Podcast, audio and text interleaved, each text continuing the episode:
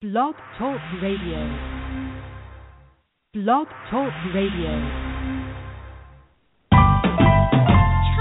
We're now listening to Wealthy Sistas Radio Show. We're now listening to Wealthy Sistas Radio Show. We're now listening to Wealthy Sistas Radio Show. We're now listening to Wealthy Sistas. Deborah We're now listening to Wealthy Show. We're now listening to Wealthy Show. We're now listening to Wealthy Show. We're now listening to Wealthy Sistas. Deborah Hardnett.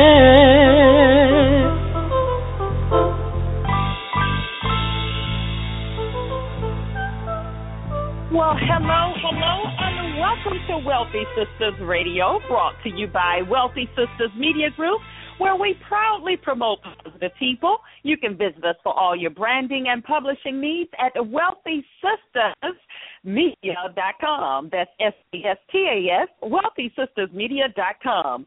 Today, we are so grateful for today's episode being brought to you by our platinum dherbs.com, and they are the number one online full body selling cleanser. I'm telling you, the full body cleanse is the number one online selling cleanser. It is a phenomenal system. If you haven't heard about it, you haven't tried it, you need to go to dherbs.com right now. If you want more energy, more well being, and you want to jumpstart your metabolism all naturally, I'm telling you, dherbs.com is the way to do it with their full body cleanse. Go to dherbs.com right now and make sure you mention in the promo code their Wealthy sisters for your discount. We also like to say a special thank you to Audible.com, who is a leading provider of spoken audio entertainment and information. You can listen to audio books whenever, wherever, and however you want. Get a free book when you sign up right now for a 30 day free trial at audiblepodcast.com forward slash wealthy sisters. Again, get your free book right now at 30 free trial, audiblepodcast.com forward slash wealthy sisters. Well, Wealthy Sistas Radio, we are so excited about connecting business with people, stories, and music. And our purpose, you know, is twofold. We first love to make sure that we provide you, that dynamic listener, with inspiration, encouragement, and that practical knowledge, which is very important to get that practical knowledge that you can apply to your business and to your life right now for a positive impact. And two, we want to make sure that we continue to provide this awesome platform to edify, to acknowledge and promote and say thank you to the sisters for doing big things. I'm Deborah Hardnett, your host, and we are broadcasting live here on the Worldwide Blog Talk Network. And we're so excited today as well. We are joining in the wonderful World Gospel Radio, Power World Power Gospel Radio family, WPGR family. They will be joining us today. We're being syndicated on that phenomenal network. Looking forward to so many great things coming from there. We want to say a very, very huge welcome to WPGR.TV, and we're looking forward, like I said, to just a great, great union here uh, with Wealthy Sistas Radio. Now, you know, we are here every week at the same time here at Blog Talk Radio, 11 a.m. Eastern, live, and you can catch us. You can catch us Tuesdays, 11 a.m. live right here, but you can get all of our shows at wealthysistasradio.com. Over five years of great content there for you to help you in your business at wealthysistasradio.com. You can find us on iTunes for free. Just go right to Wealthy Sistas there. You get the information right in your smart devices, your laptops, whatever um, platform you're using, we are available for you. And I want to remind you as well to follow us on Facebook and Twitter, Wealthy Sistas. We keep it simple for you. And go to wealthysistasradio.com and make sure you join our mailing list. You can stay on top of everything and stay up and, and, learn about what we have available here for you on Wealthy Sistas Radio. And you know today is Tuesday, October 14th, right? This time is moving fast in the year of 2014. And what is October here at Wealthy Sistas? None other than Wealthy Brothers Month. We're so thrilled to, for the month of October to celebrate men here at Wealthy Sistas Radio powerful, dynamic brothers who are doing great things, have done extraordinarily well in business, and who are willing to share information right here with us on our audience, with our audience here on Wealthy Sistas Radio. And today, I tell you, I am so excited about our guest. I'm honored to have none other than Mr. Alfred Edmond Jr. He's the Senior Vice President and Chief Content Officer of Black Enterprise. That's right. Yes, I know that deserves round of applause, doesn't it? A black enterprise. He's joining us here today on Wealth Sisters Radio. So thrilled to have him. I mean, what an incredible interview. We, I had the privilege of pre-recording it, and I've listened to it over and over again. I, So I want you right now to make sure you get your pens, your papers. You do not want to miss this exclusive interview. And and know that if you have to go or miss the first half of it or got to come back, don't worry about it. You'll be able to get this show immediately following, along with all of our other great shows at WealthySistasRadio.com. Well, we've come to that time in the show where it's time for the business question of the week. That's right, the business question of the week. And if you have a question that you'd like to ask about anything about business, you know you can send it to us here at family at WealthySistasRadio.com. And that's family at WealthySistasRadio.com or simply call our hotline at 800 917 9435, extension 808. That's eight hundred nine one seven nine four three five extension 808. Give us a shout out there. Let us know what your question is. And I've been in business for over 25 years, and I know a lot, but I know I don't know everything. And that I don't know, I do know how to find, like we do every week. Get the right information, get the right experts to share that with you today. So our question comes all the way from Kansas City, Kansas, from Sonia. Sonia, thank you so much for submitting your question. Sonia has a question about working family business. She says she has a college graduate. She's worked about seven years uh, in, in corporate America, and the family wants her to join the cleaning business that her parents started several years ago. Wow, that's great and uh she she says that um she's learned a lot in school but she she feel like she can add to the family but she wants to know if is a good idea. Well first of all you know we can't answer a personal question for you but we can make suggestions. And i of course believe in family business. That's what i tell my daughter every day. Building this empire for you to take over the family business. You certainly have to have a succession plan in place.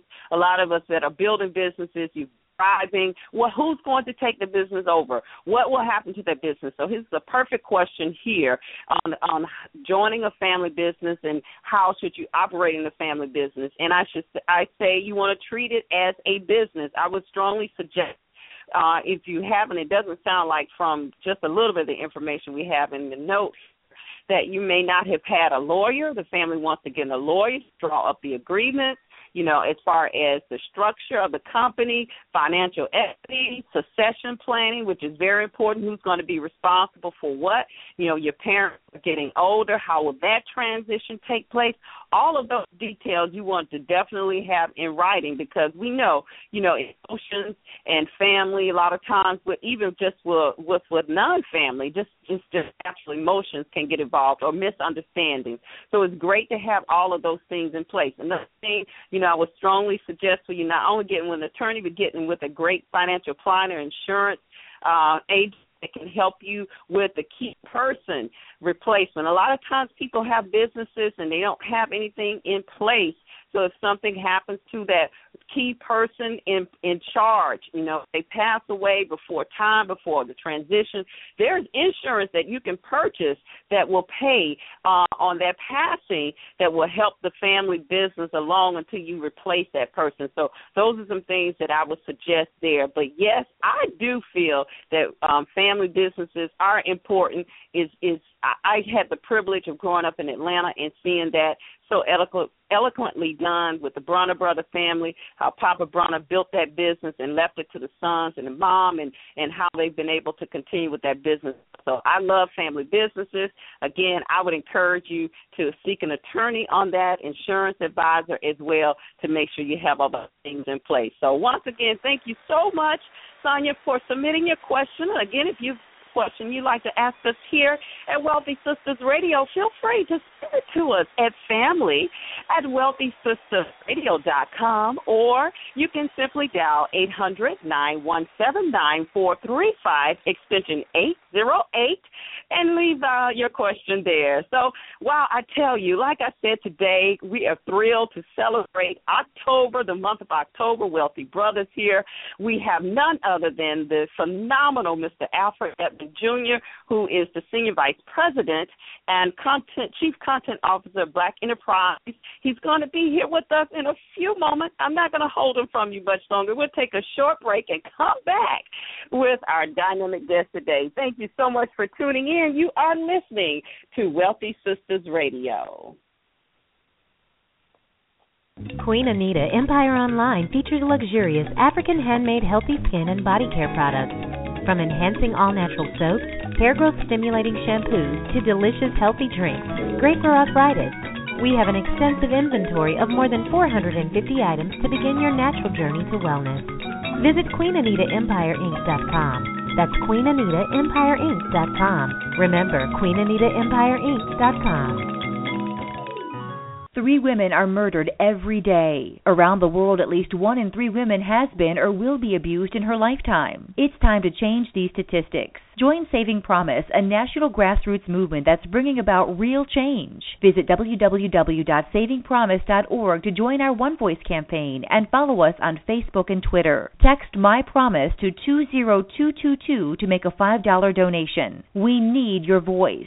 Together we can live We're back live here on Wealthy Sistas Radio, and it is October. We're celebrating the brothers here with an all male guest panel. This week we had none other than Zan Grant of Myth Tag. I'm telling you, you all don't know about that new social media platform. You can combine all your social media into one. Uh, today is none other than Mr. Alfred Edmonds at Enterprise, and next week, oh wow, make sure you meet this gentleman. I'm telling you, he has created an automotive journalistic phenomenon, and he's our very special guest next week. And then also at the end of the month, we're going to end with none other than Mr. Frank Ski. So we're excited. We're going to go ahead and start with our guest today, phenomenal Alfred Edmonds. Thank you so much for tuning in to Wealthy Sistas Radio. Well, this is Deborah Hardnett back as we promise you. Wow, what an awesome, awesome day it is to have none other than the Senior Vice President, Chief Content Officer of Black Enterprise Magazine, Mr. Alfred Edmonds Jr., here on the line with us. I'm sorry, Alfred Edmonds Sr., correct? I get that right. got it right. You got it right. I'm Junior. I'm Junior. Junior. You got, got it right. right. I'm the new, the new and improved version of Alfred. you know, I, I was just so excited. I got ahead of myself there to have you on uh, our show. Just thrilled and just so grateful and honored, and and just want to say thank you for coming to Wealthy Sistas Radio to help us celebrate the all male guest panel here in the month of October.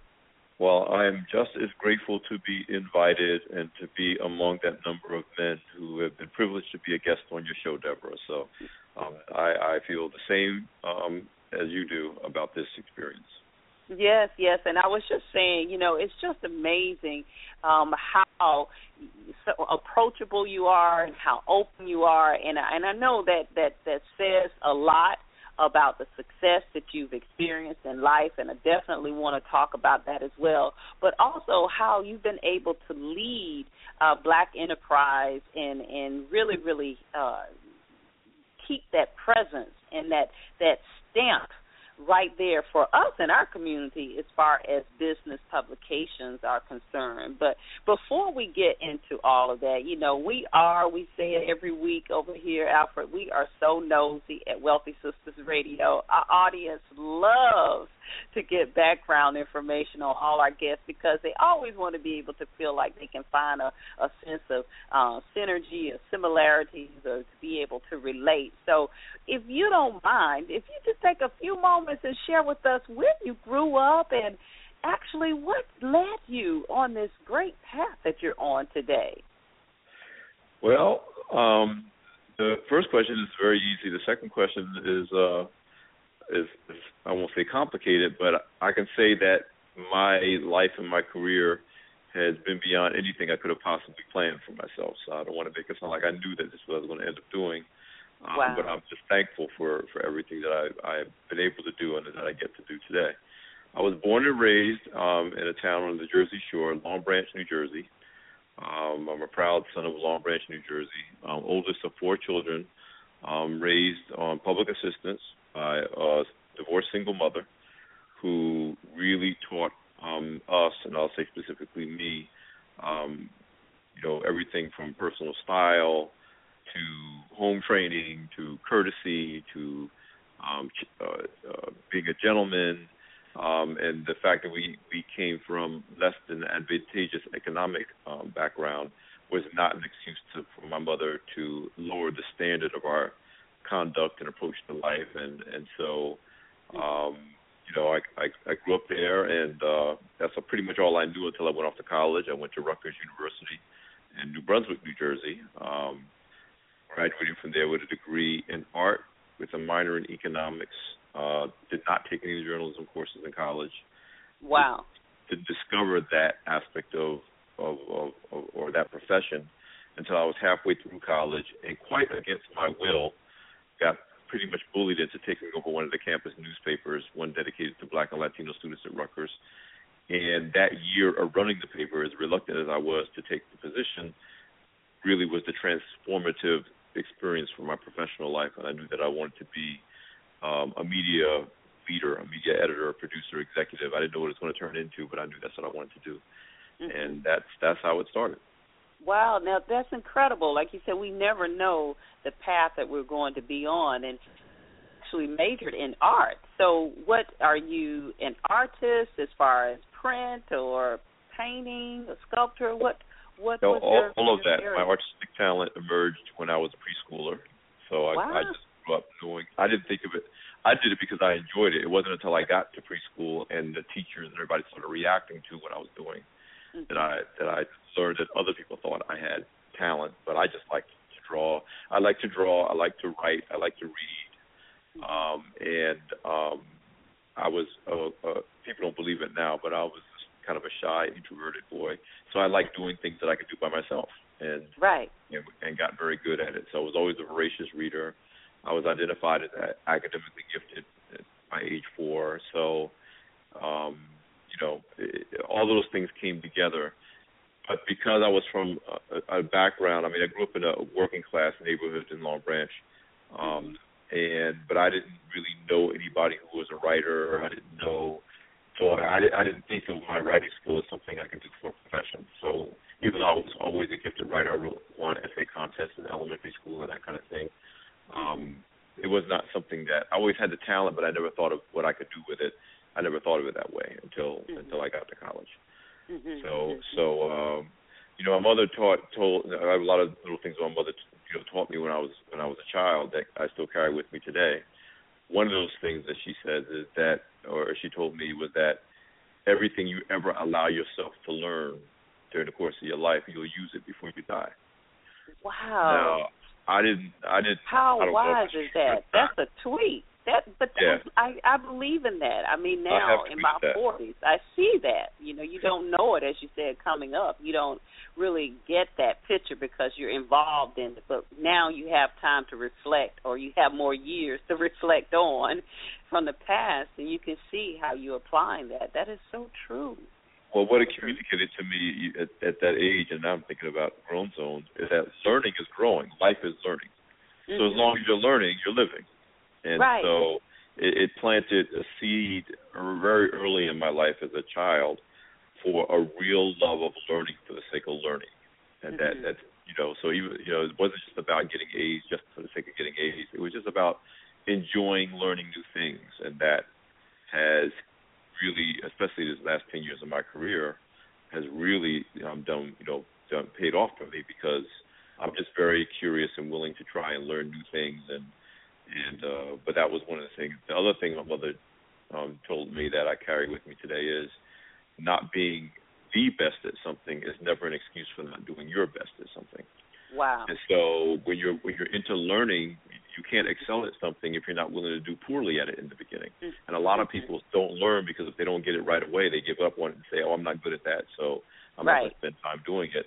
But my philosophy has been all along that you're never really good at something at the beginning, so that's part of the process of getting good at it is being willing to be not so good at it in the beginning. And if you can let your ego get past the fact that you're not good at it at the beginning, you actually will find out that you'll enjoy and learn a lot of things that you would think you mm-hmm. wouldn't enjoy.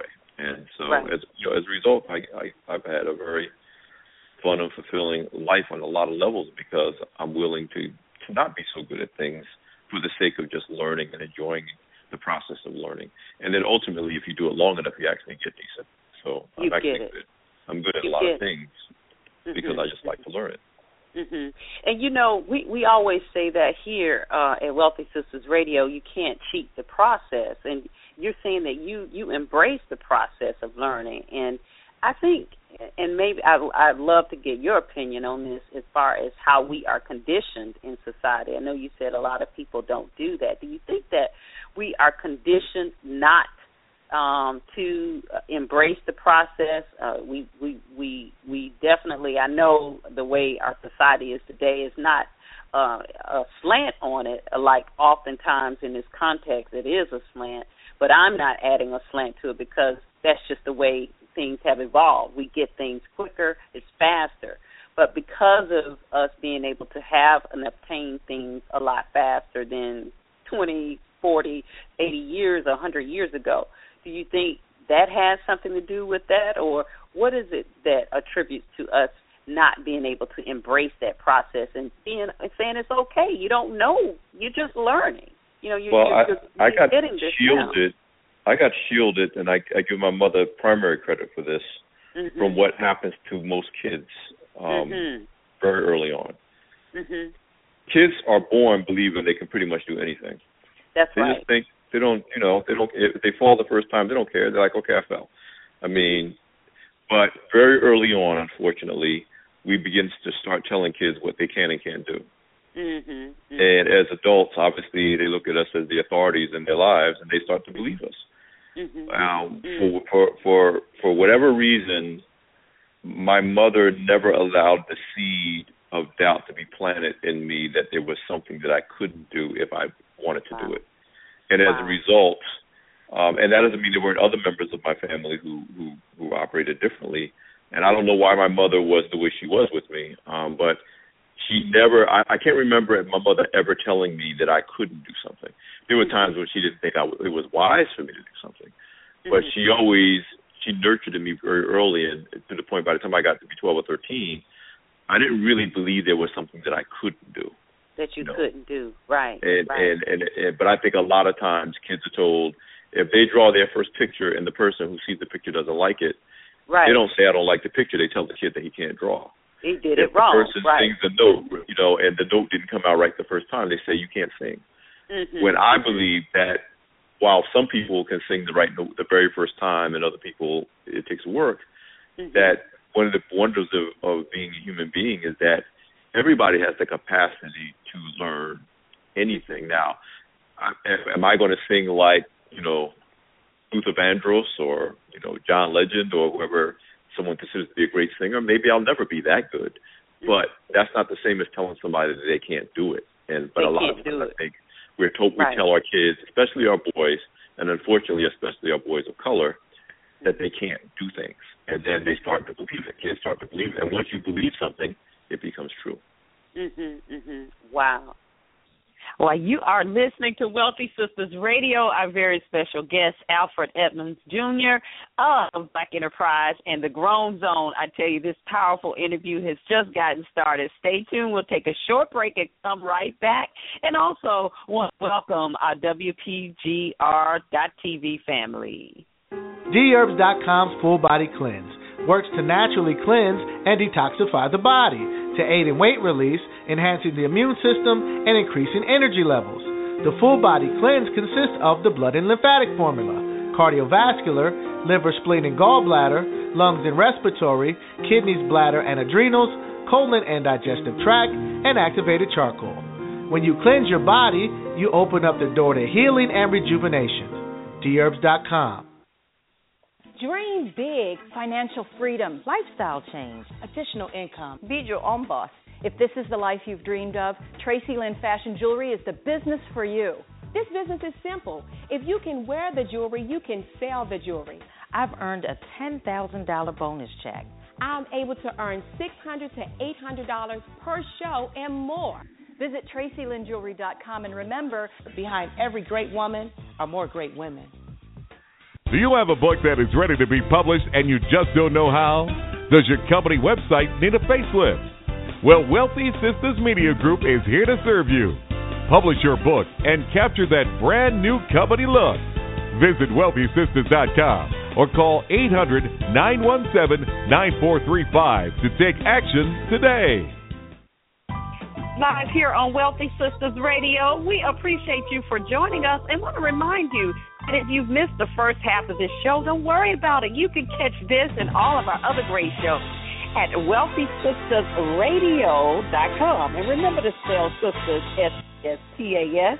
There's wealthysistasradio.com. And also, we want to let you know that the summit is on its way. It's next year, March 27th, 28th. It's fourth one, the premier business conference for women who are serious about business. We've got not only do we have financial subjects, we're talking about marketing, the best way to inbound and outbound marketing, uh, even health and wellness tips, but also we've just added the uh, National Association of Black Hotel Owners and Operators and Developers. They are going to be there to show you how you can actually get um, become a hotel owner. So you want to go to the winnersummit.com right now, get registered at the Winner Summit. That's like a champion, the winnersummit.com and get registered for March 27th to 28th. Well, we are back here live with Alfred today as we celebrate Wealthy Brothers here in October on Wealthy Sistas Radio. And man, this interview is getting great.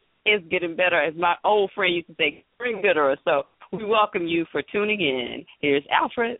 You is we haven't been in the, on the interview long of just just some powerful nuggets that you've shared with us already. You talked about how you transitioned from your art major and you were you kind of recruited to do your newspaper there uh, at the school. What was your transition from there? So you graduated. How so I, did you break into journalism, not having that as your major, and just with the experience there? And, well, um, I graduated from Rutgers. I, I actually did a fifth year, and that fifth year was the was I mean a lifesaver because wow. after my fourth fourth year, I had enough credits to um, total credits to graduate, but I hadn't finished all the classes in my degree major, so I had a choice of coming back part time or full time. When I first um, finished my fourth year, I hadn't run a newspaper yet. I had been a campus editor, and my first resume was very weak because I didn't ha- take classes, so I had to rely on my extracurricular activities to make the case that I could break into the, you know the, the into journalism. Mm-hmm. But what I did is my last two years at Rutgers, I I I not only was editor of one paper, I got a column in, in the daily newspaper at Rutgers, the Targum. I was active in the African Student Congress. I got a job off campus laying out newspapers. I mean, I did everything I could to build up a resume around this idea that I could get a job in, in either a magazine or a newspaper mm-hmm. to make up for the fact that I hadn't actually taken classes in that. And, and I learned a, a very valuable lesson it's, it's journalism and most things. It's not what you study; it's what you do. It's what you do. Wow. So you can have. I know many people who have graduate degrees in journalism who are not good journalists. They just good, they were good at studying journalism, but they're not good journalists.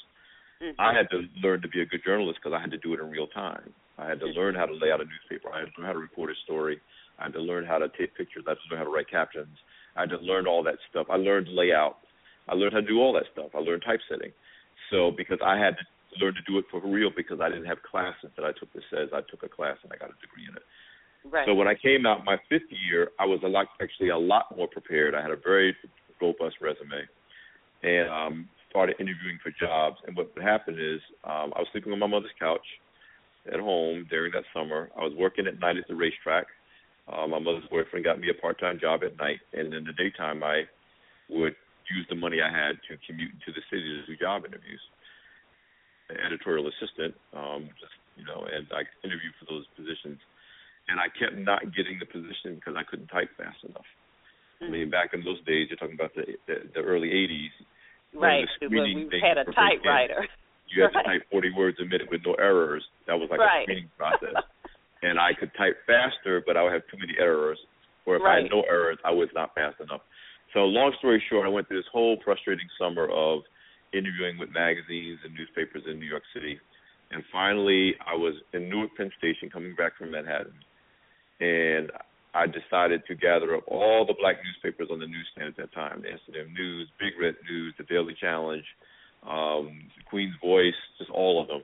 That earlier in the summer, I thought I was, you know, I was on my way to GQ and, and Condé Nast, so I had overlooked those responsibilities. But uh-huh. now I was to the end of the summer. I wanted to get off my mother's couch. I wanted to get my career going, and I ultimately got a job, a part-time job, at Big Red News. It's now called the New York Beacon in Brooklyn, New York. And I also got another part-time job at my hometown paper, the Asbury Park Press.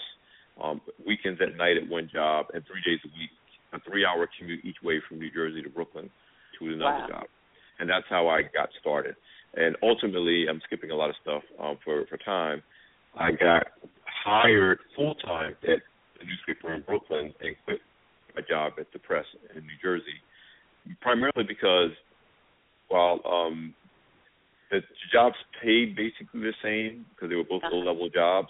Uh-huh. Um, because Big Red News was a small community newspaper, I got to do a lot more, which was uh-huh. very important. It was a very important lesson. So my, at the Asbury Park Press, because it was a big daily newspaper, I just the grunt work. I, I would fetch coffee for the editors. I pasted up weather maps. I wrote the paper Boy of the Week column. I didn't get a byline. They were telling me it was going to be two years before I got a byline. A my by- first assignment, yeah, my uh-huh. first assignment for Big Red, they put me on a Union bus to cover the 20th anniversary of the March on Washington. Really? And so I was like, oh, I can have a front page story on a small paper, or I can do the paper for the week on the big paper. I'll take the small paper. so um, eventually got hired as a full time at Big Red, and then something else to happen that happens at small publications. They had a big layoff, and they kept the lowest paid employees. And as a new hire, fresh out of college, I was, was one of the lowest paid employees. Lowest paid. yeah. So they let me redesign the whole paper, and when they brought everybody back, me and another gentleman that graduated from Fordham University the same year, we were both like 24 or 25 years old. They left us in charge. Running the paper. Now so at you 25 know. years old, I was running uh, one of the largest black newspapers in New York City at 25 years old because of that. At 25 years old, and you, you, our our our today the generations they it's it's it's different. It's different. Um, everything is different, and we have to grow and evolve. But one of the things I have noticed that, that just your fortitude, you know, three hours, uh, that's that's powerful. That's you know a lot of people did that in in our era, but I don't know if I see that same willingness to first of all take less pay, to be experienced, seek the experience, and not necessarily concerned with that. Have you noticed that to be a major difference in in the foundation? Um, again, I guess that kind of goes back to the process we talked about. You know, really wanting well, I, to get to the process. I think it varies. I mean, I have some some twenty somethings on my staff now who are just like me. I mean, that's probably why I hired them. Hardworking, diligent, willing to go the extra mile. You know, so I I see that in, in today's generation. Good. I think part of the reason the way I was, I mean, the Edmond family is a family that's really focused on hard work. We like work. Right. We, you know, I have a brother who can't work because of a medical condition, and it drives him crazy that he can't Drives work. I mean, he actually still works when he's not supposed to because the Mm-hmm. idea of just sitting and chilling is not Mhm. part of kind of the Edmond. Mhm. That's not the way we were acculturated in our family. We, Right, we believe in work, so Right. we feel we, we draw honor and validation from work. Um, right. And sometimes that's not a good thing because you can overwork yourself when you, you, yeah, it's a balance. You got to have but, a balance. But, there. but yeah. you know, I didn't think anything of it. I was having the time of my life. I was working in New York City. I had exciting work. It was rewarding work. I had interesting people. So if you're enjoying what you're doing, and I always have, mm-hmm. I mean, it was it, you know it, it was it was fun. And then the woman that hired me at Big Red, who was who was a mentor and a godmother to me, she was the sister of the publisher. Um, found me an apartment. Um, another young man who I went to college with turned out he lived a half a block away from me, so she she got him a job there too because he was a journalism major. Um, and today his name is Matthew Scott. He ended up working at Black Enterprise. He's godfather of one of my kids now. But my Yeah. point is that things came together, and eventually I moved to Brooklyn, uh, where I lived for 21 years ultimately. And uh, I can't think of it as anything other than I had had a lot of fun. It wasn't hard work; it was a lot of fun. Right. Well, you know one thing, Alfred. You, uh, your mother. I mean, we got to give her the respect, really, just to her for being such a, a force in in in encouraging and cultivating, and in, you know what was in you. Um, and I think what you mentioned, you did what you love. You enjoyed what you love. You made a conscious choice once you were in college and they they got you to move to the newspaper to become a part of that you said oh this is what i want to do and you pursued you were diligent about what you wanted to do. And i think that's i wanted to bring that point out and and reiterate that because we are talking about that a lot here on the show the importance of really doing and training our children and cultivating our children, like you said earlier, to do what you want to do, what what moves you, what makes you happy, as opposed to a lot of people in my generation who have had to do or did. We were told to get the good jobs. You know, you might like art, but you're going to be a starving artist. You need to get a job to take well, care of your family. To that, you know, to that point, I mean, again, I do give credit to my mother. Um, mm-hmm. uh, you know, in fact, I'll make two points. One, the, most of my family was not thrilled, to say the least, that I declared art as my major when I went off to college. because again, I was this gifted kid, and they had the whole doctor, lawyer right. thing written all over me. And in fact, right until I graduated, my grandparents, my paternal grandparents, wouldn't tell people art was my major. They told people my psych. They kept telling people my psychology was my major because they just couldn't wrap their uh, you know arms around their genius like, grandson. What is he doing? Art. To go to college and he's majoring in art. What do they they teach y'all how to draw? Don't you know how to draw already? Why you got to go to college? you know.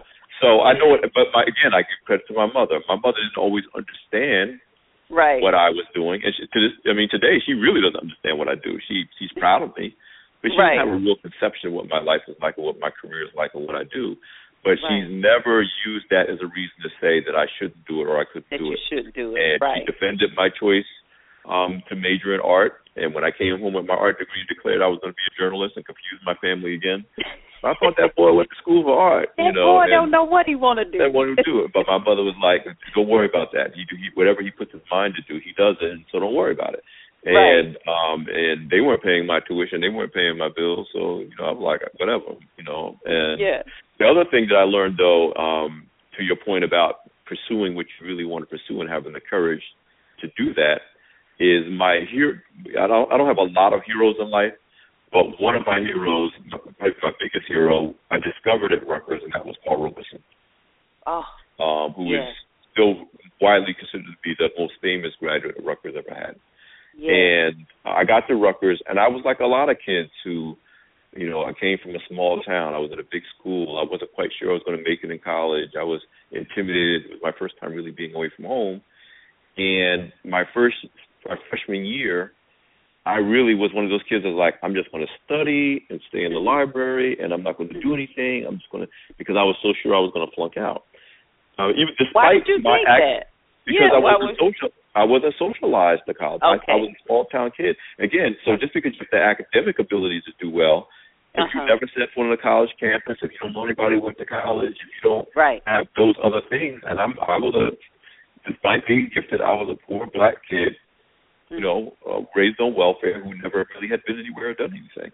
Um, and so, um, but when I discovered Paul Robeson, and here was a man who was a lawyer, who was a singer, who was an actor, who, who was a multi-talented athlete, And mm-hmm. the lesson that I got from that was I could I didn't have to just I could be good at multiple things at the same time, and I didn't have to restrict myself to only doing one thing. To so I'm, thing. Yeah. I don't I don't see I didn't like choose journalism and say, well, I'm not an artist anymore. Or right. I, I I still fully enjoy completing my major in art. I I, I like music. I um over the years I've done bodybuilding competitions. I I believe that we do a disservice. You can only do this one thing. If this is what you're good at, right don't try to really learn or do anything else. And I'm not. I, I learned all kinds of things. I do all kinds of things. Um, I don't always have time to do everything I want to do, but I'm, I don't feel limited by oh you never did that before, so you should never learn how to do it. And, right. and even as I get older, even less limited. I mean, uh, you know, as I get older and appreciate the value of time and realizing that tomorrow's not promised, I'm like, why not? Why you know? Right. And I and I, and I, I always feel like we do a service to young people when we say, well, you're uh, you need well, to you're a lawyer, so mm-hmm. you just focus on that and don't focus mm-hmm. on anything else. We really have the capacity to do a variety of things, as long right. as we, we have some passion and commitment toward doing it.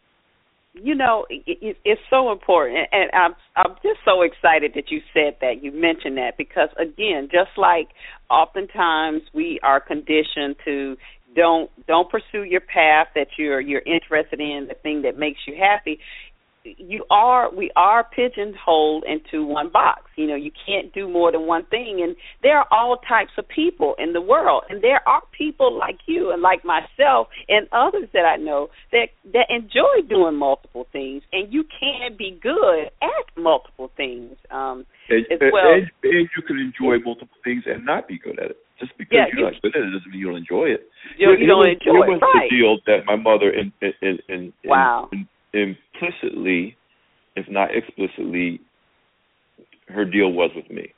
Mm. As long as you support yourself, you can do whatever you want to do. Because my mother wasn't in the financial, she wasn't in the financial position to to pay, you know, provide for Right. me, pay, Right. you know, pay, you know, pay for an apartment. No. So she's like, he's paying his own bills. I, don't- you know, he's I don't know how he's making it up there in New York, but he's taking Mhm. care of himself. And that's as long as he's taking care of himself, he's not doing anything illegal, he's not doing anything immoral. Then he should be able to do whatever he wants to do. And I've adopted that same attitude with my children. Mhm. Um, Mhm. two of one of one of whom completed college, one of whom is in the process, and two and two of whom who started college and ultimately decided college wasn't for them. I'm not one of those fathers that says, "Oh, you're a failure because you didn't go to college."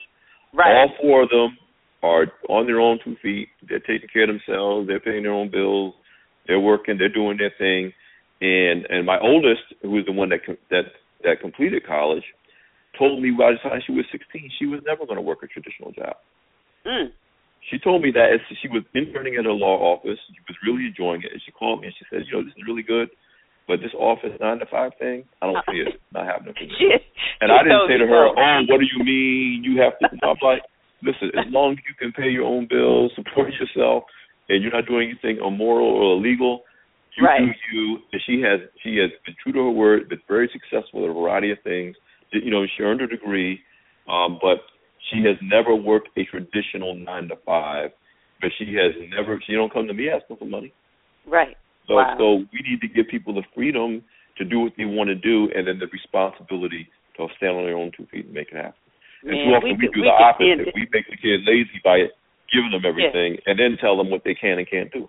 Can't do. We can end the show right now. I mean, that's that's that's. I mean, that, really, I don't have to do another show for the rest of the year. We could just let that roll on into next year because we we have to hear that. We've got to hear that, and we have to encourage um others. And and and I and and I'm hovering on this just a little bit because as adults you know we it's not just for children it's not just for young adults it's adults who are in in the 40s now who are like I want to do this reinventing or there's a paradigm shift that's taking place because there a lot of people are in that position where they they are in businesses or in jobs that they they don't want to do. They're not happy or they change their mind. You know that that's the other thing. We're not supposed to be in a place where we can change our mind and want to do something different Wow, I tell you, are you as excited as I am about this powerful interview? If you've just tuned in, this is Wealthy Sistas Radio with none other than Alfred Edmond Jr. of Black Enterprise and the Grown Zone. This is a phenomenal interview as we celebrate Wealthy Brothers here in the month of October. I want to thank you so much for tuning in. We will take a quick break now and go to our health and wellness segment and come back because I want you to hear what Alfred talks about uh, here grown zone and a lot of other things that he's doing and how black enterprise is leading in the digital media age. But we're going to go now to our health and wellness correspondent delana keller watkins and she's going to share with us how to prepare naturally for the flu season. Hello this is delana k. Watkins with your wealthy Sistas radio health and wellness segment. We are approaching the flu and cold season. Inside your body, there is an amazing protection mechanism called the immune system. It is designed to defend you against millions of bacteria, microbes, viruses, toxins, and parasites that would just love to invade your body. Viral and bacterial infections are by far the most common causes of illness for most people. They cause things like your common cold, the flu, measles, mumps, and so on. The job of your immune system is to protect your body from these infections. The immune system protects you in three different ways. It creates a barrier that prevents the bacteria from ever entering your body. If a bacteria or virus does get inside your body, the immune system tries to detect and eliminate it before it can make itself at home and reproduce.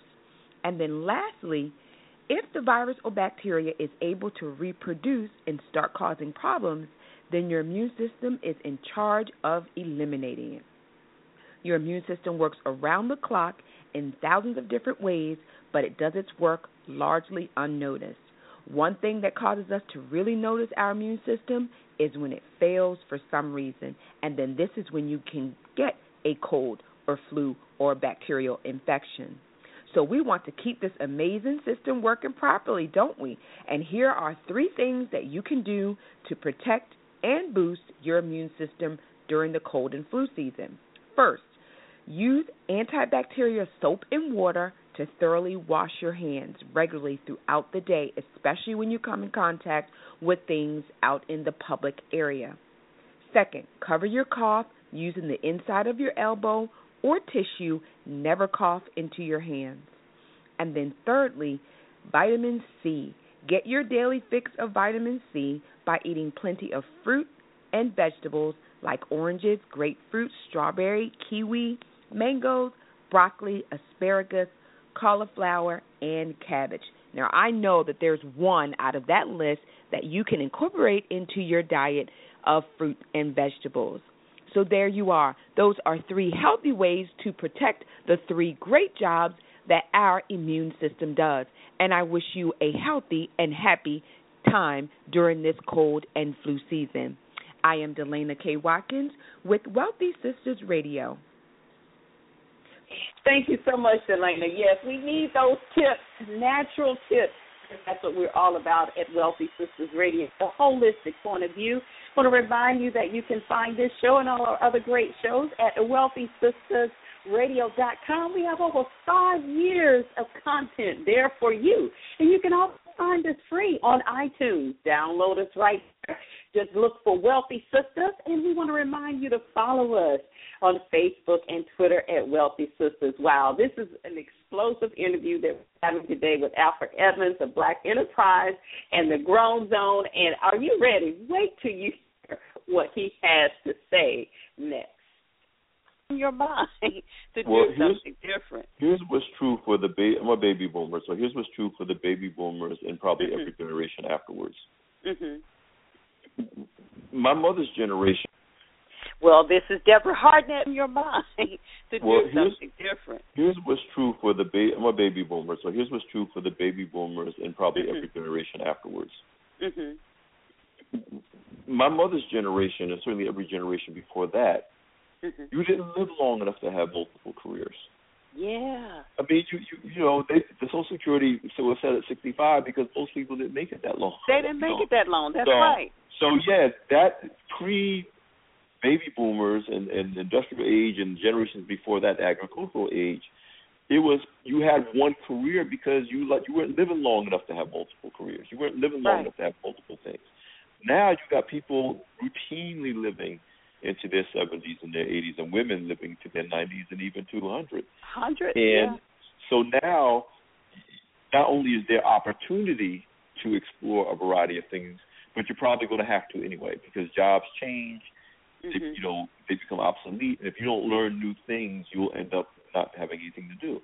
So, Mhm. so I, you know, it's going to be. It's already a reality that anybody who's 30 today is going to have four or five or six different careers before they retire because that's how things change. That's how things change. And that is just a perfect segue into what I wanted to ask you about. I know we're kind of jumping around here for the sake of time, but you know, and and I'd love to to extend an open invitation for you to come back on our show to to share more um with our audience. And um but I, I wanted to just say you you've you've had a, a impeccable career at Black Enterprise.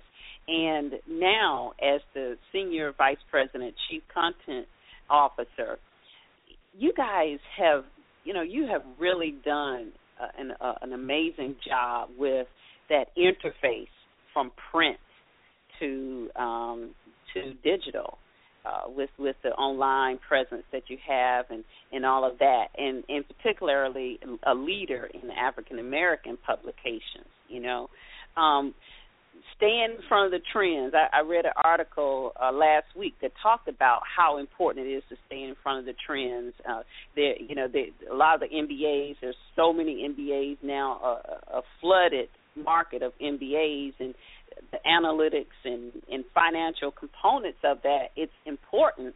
But what he mentioned was we have to begin to train leaders to stay in front of the trends, or else you will be a Sears or a Sony, you know, who had the opportunity. We all know what happened with Sony, and then or even uh, Radio Shack.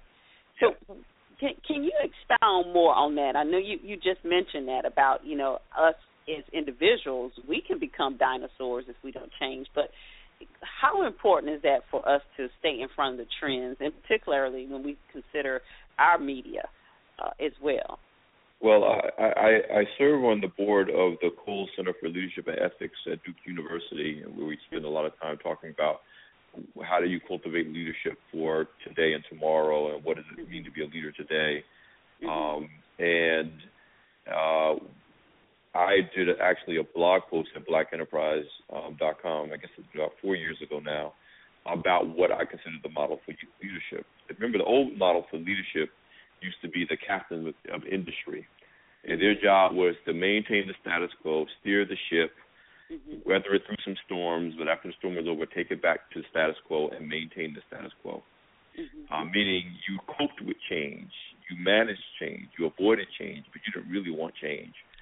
Right. Now, I believe that true leaders not only are not afraid of change, they want change. They, they, I believe that.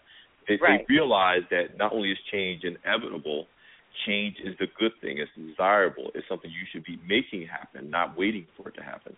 Right. So I, I pro- um, posited as a substitute or, or a new model for leadership as the big wave surfer, not the captain of industry steering a big ship, but the big wave surfer who is looking for the big waves, who's bored when nothing changes, when who's bored when there's no disruption.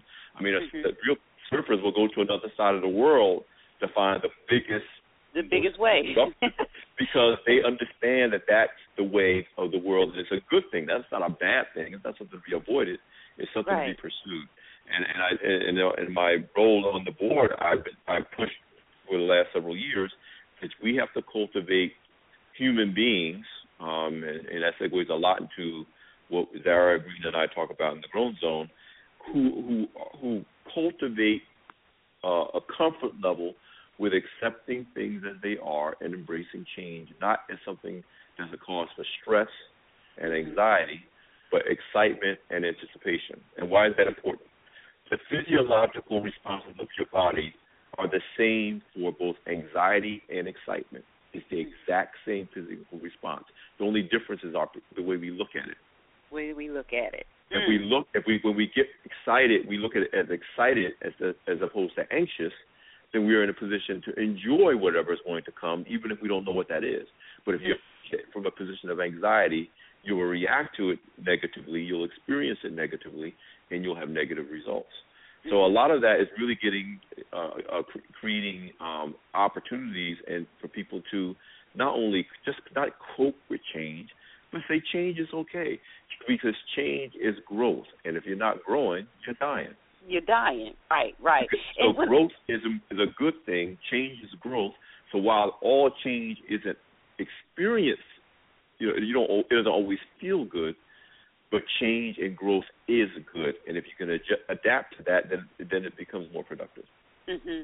And you know, when I think about examples, especially when we talk about within um, media today and how technology has totally revolutionized the, the entire industry, and when we think about a lot of our publications within the African American community who have been slow to yield to the digital piece. And you know, when you talk about change, to me, the the cost of uh, putting something on the web versus actually printing, it seems like that would be a welcome change if if if they could understand that that that process there. Well, it's it's complex because it's cheaper to put something on the web, but it's still harder to make money off the web to pay for what uh-huh. you're doing. Uh-huh. So uh-huh. so uh, when we look when, when we get a lot of credit, and I think we deserve it at Black Enterprise for what we've been able to do, coming through the recession, coming through the the changes of digital, and some of it is that we did the right things. Um, our CEO Butch Graves, um, in the, the early 2000s, made up his mind that we shouldn't be just a magazine; that we had to diversify, and we have live right. events, and we have television, and we have um, you know um, digital media etc. Now he didn't know that there was going to be a 2000 a, a great recession in 2008 and the whole industry was going to change. But that diversification is why we're still in business. We hadn't done why that, we would have been out of business. Mm-hmm. If we just had to rely on print advertising to survive, we'd be out of business. Mm-hmm. So some of that was smart thinking on our part. Some of it wasn't. Some of it was if we don't change, we're going to go under you're going to go and, under, and, right? And a lot of times, unfortunately, as human beings, we won't change until we think, "Oh my God, I, you know, I guess I'm gonna die if I don't change. I guess I have yeah. to change." And and and there's a lot of publications, a lot of media companies, and other companies that you named that are out of business because they refuse to change. They just believe that someday it was going to go back to the way it was. To the way and, it was. And that's like yeah. dinosaurs. That's why dinosaurs are extinct. Guess what? It That's ain't never right. going back to the way it was. So That's you got right. two choices. You can change and grow, or you can become extinct and die. It's Um, like I- saying we're not going to fly in an airplane anymore. We're not going to drive into cars. We're just going Right. to go back to the horse and buggy. You know, that's not exactly. happening. You well, Yeah. you can do it. You won't get very far, but you go, go ahead and ride the horse and buggy if you want. That's what you're right. do. But guess what? You're you're you're going to be obsolete. I I, Right. I, I spoke at um, um, Bishop T.D. Jakes' Pastors and Leadership Conference this year, um, and, and the theme was very similar about um, getting out of your own way, not getting so caught up in tradition that you don't serve the mission that you came to Mhm. serve. Mhm. And he, he characterized it as the difference between being um, are you are you tending a garden or are you guarding a cemetery? Mm. Oh You know, wow! Woo! You know, the gardens things grow in gardens. That's Cemeteries right. are important. You want to honor and recognize and preserve. But when all is said and done, you're guarding. Uh, uh, you're guarding dead. It's dead. It's done. It's, It's right. Right. But you have a when you get caught up in I want things to stay the way they are, what you end up doing is guarding cemeteries. And how I translated that from my role as chief content officer of Black Enterprise, you know, we could still pretend that print someday, one day, print is going to come back and be the dominant force in media, Mhm. or we can accept the fact that guess what, those days are gone. Just the way, at some point, remember, I mean, we're both too young to know this, but for our parents' generation, radio was the dominant. People sat in the living room around a big giant radio. Around the fireside chats, right? Exactly. And then Right. television came, and guess what? Radio wasn't in anymore. So, Right. so you know, if we if we pay attention, we realize that almost every time there's a change, whatever's new is better than what was old anyway. We may feel nostalgic and connected to the whole thing, but the new thing is better. It's there for a reason, and we just need to figure out how to embrace that. And that's not just a metaphor for the media business. That's a metaphor for life. You got to let go to get better. You can't get better to keep what you got. You got to let go to get better. Let go to get better. Wow. Well, I tell you, uh, it's it's so much. We like I said, we we definitely would love to have you back on our show. I mean, you're just awesome to be able to hear your mother's instilling in you. We can see the evidence of that today. And I did want to give you an opportunity to just kind of share a little bit um, before we go about, you know, what is this grown zone with your your fantastic partner, Ms. Zara Green. This this is very intriguing. Tell us about the grown zone. Well, the, the Grown Zone is amazing, and um, you know, I, I always tell people I'm the junior partner in the Grown Zone. Zara has been on this path of teaching and training and personal growth, um, both professionally and personally, longer than I have. Um, I guess personally, I've been on the path without really knowing it, but it's only been since our partnership that I've actually been pursuing it in a business manner, in a professional manner. And the Grown Zone is based on a simple premise that everything you have the adult right to do is not the grown thing to do. Mm. Uh, there's a lot of things we have the adult right to do that is unhealthy for us, that is destructive for us. Mm-hmm. And grown is commitment to personal growth, commitment to self love, and commitment to doing what's in to your advantage, not just mm-hmm. what you have the right to do. Mm-hmm. And so we built a whole platform. We're best known probably for our relationship um, advice because we do a Grown Zone um, blog for the Love Channel at Jet Mag Online. We do a weekly radio show, radio show, the Grown Zone Radio Show on Blog Talk Radio every Saturday um, at noon, and then of course people can um, listen to it on demand as a podcast. Um, but it's live at noon on Saturdays. Uh, we're very well known. We started the whole initiative on Twitter. Uh, we were we were both Twitter stars separately. and then but we we joined and created this grown zone account where we both share as a couple um um grown principles principles of good um um self loving healthy decision making um in all aspects of life ranging from money to relationships to family to business to career and uh you know people go, go to grownzone.com and and learn all about it but really it's about better living and it's about understanding that being an adult is not the final stage of personal growth.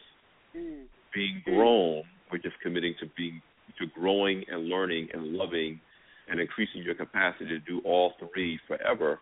That's what grown is. And a lot of stuff, you know, they could say grown grown and sexy, and we say a lot of stuff that people say is grown and sexy is actually adult and messy. Adult messy. Adult, adult do it, but it's not a smart thing to do and in some cases it's deadly to do. I mean, we watch yes. um, you know a lot of you know um, Discovery ID, yes. where unfortunately you know these you know these shows where two or three adults are doing the things that they're doing they absolutely have the right to do, but right. it leads to disastrous, destructive, right. um, domino effect, criminal mm-hmm. results because just because you have the right to do it doesn't mean it's the right thing to do. Right. So, um, and and we're very excited because our first Grown Zone book will be out um, we're hoping before Christmas, but certainly by the beginning of the year. Um, oh. It's called Loving in the Grown Zone, and it's a guide to pursuing healthy, loving relationships of honor, esteem, and respect.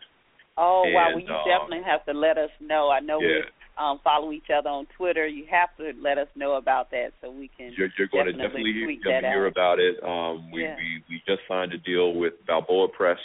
Uh, wow! It's been about two weeks now. We turned in our manuscript um, this past week um, and it's it's very exciting. So, but but our, our real goal and our mission, you know, Zara and I describe ourselves as do better fanatics, mm. and and we're not speaking from the standpoint of people who always who always done it right ourselves. We had to grow and experience um, um, adult decisions that weren't grown decisions ourselves as we Mm-hmm. walked our path separately and together. Um, and and part of what brought us together both as a as a as a couple romantically as well as professionally was that we both kind of came to the same point of awareness and of growth in different ways from different paths with different experiences and realize that we, are, we bring a lot of things to the table that are very compatible and that we're able to deliver this message as a couple in a very powerful way. And the timing it seemed to be just perfect. And uh, i feel like timing is absolutely everything. You all have experienced your path separately and came together and now you know the sky and beyond is the limit in what you all are, are doing and shall do.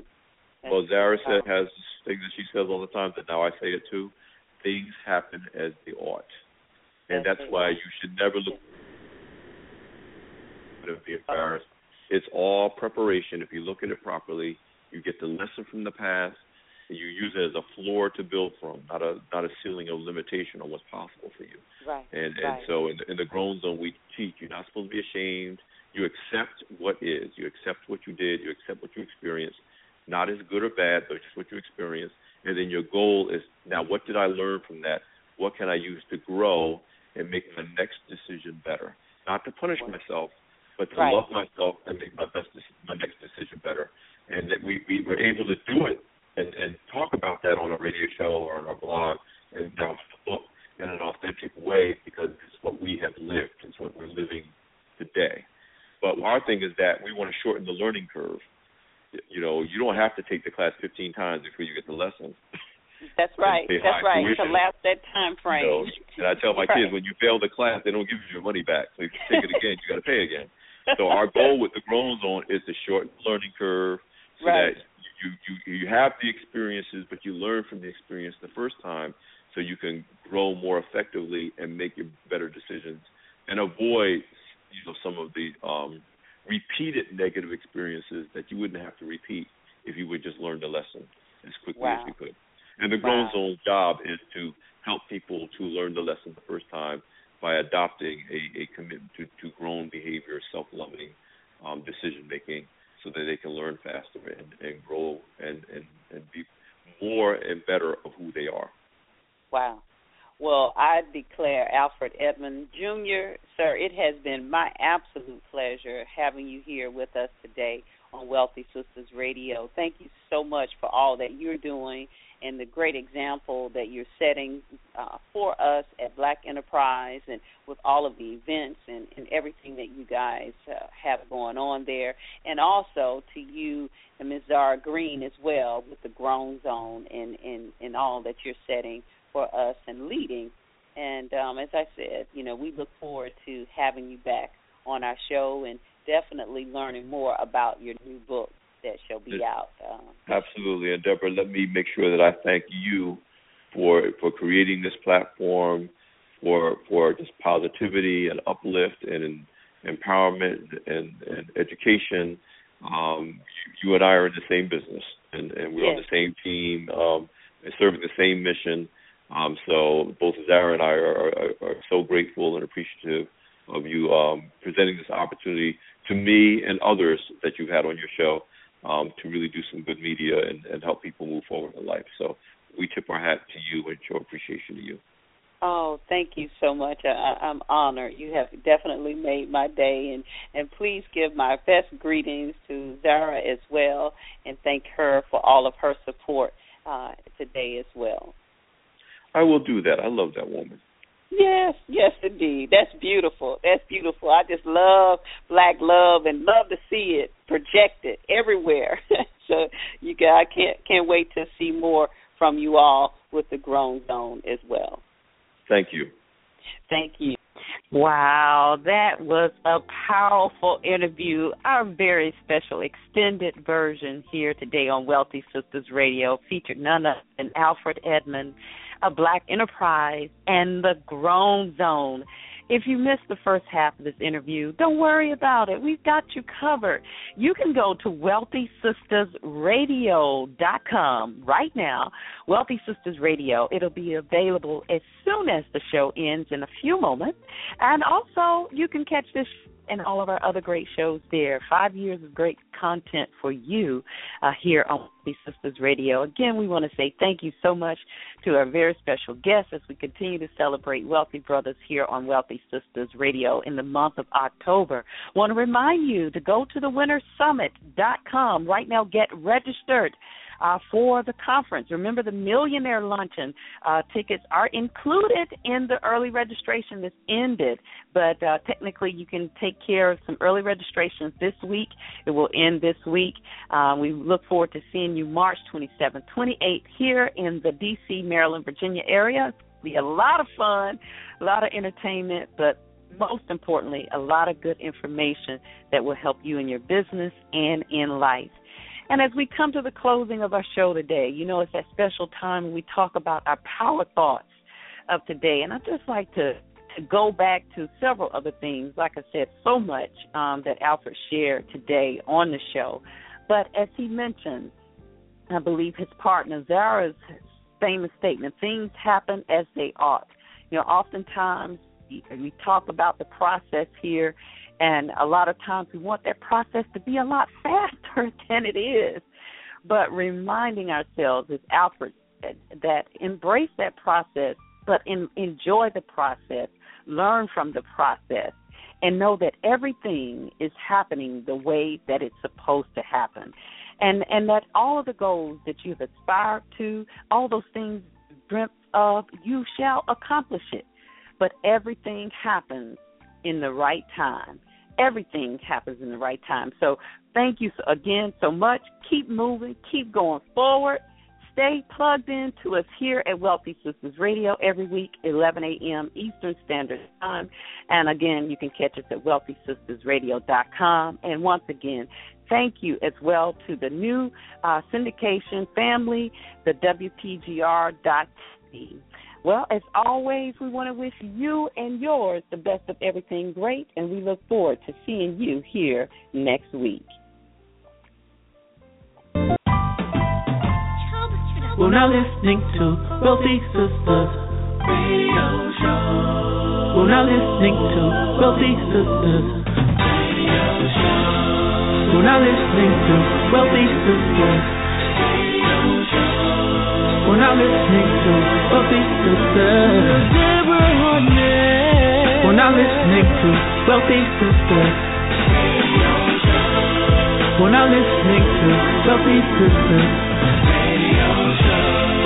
We're not listening to Wealthy Sistas. We're not listening to Wealthy Sistas. Deborah Hardnett.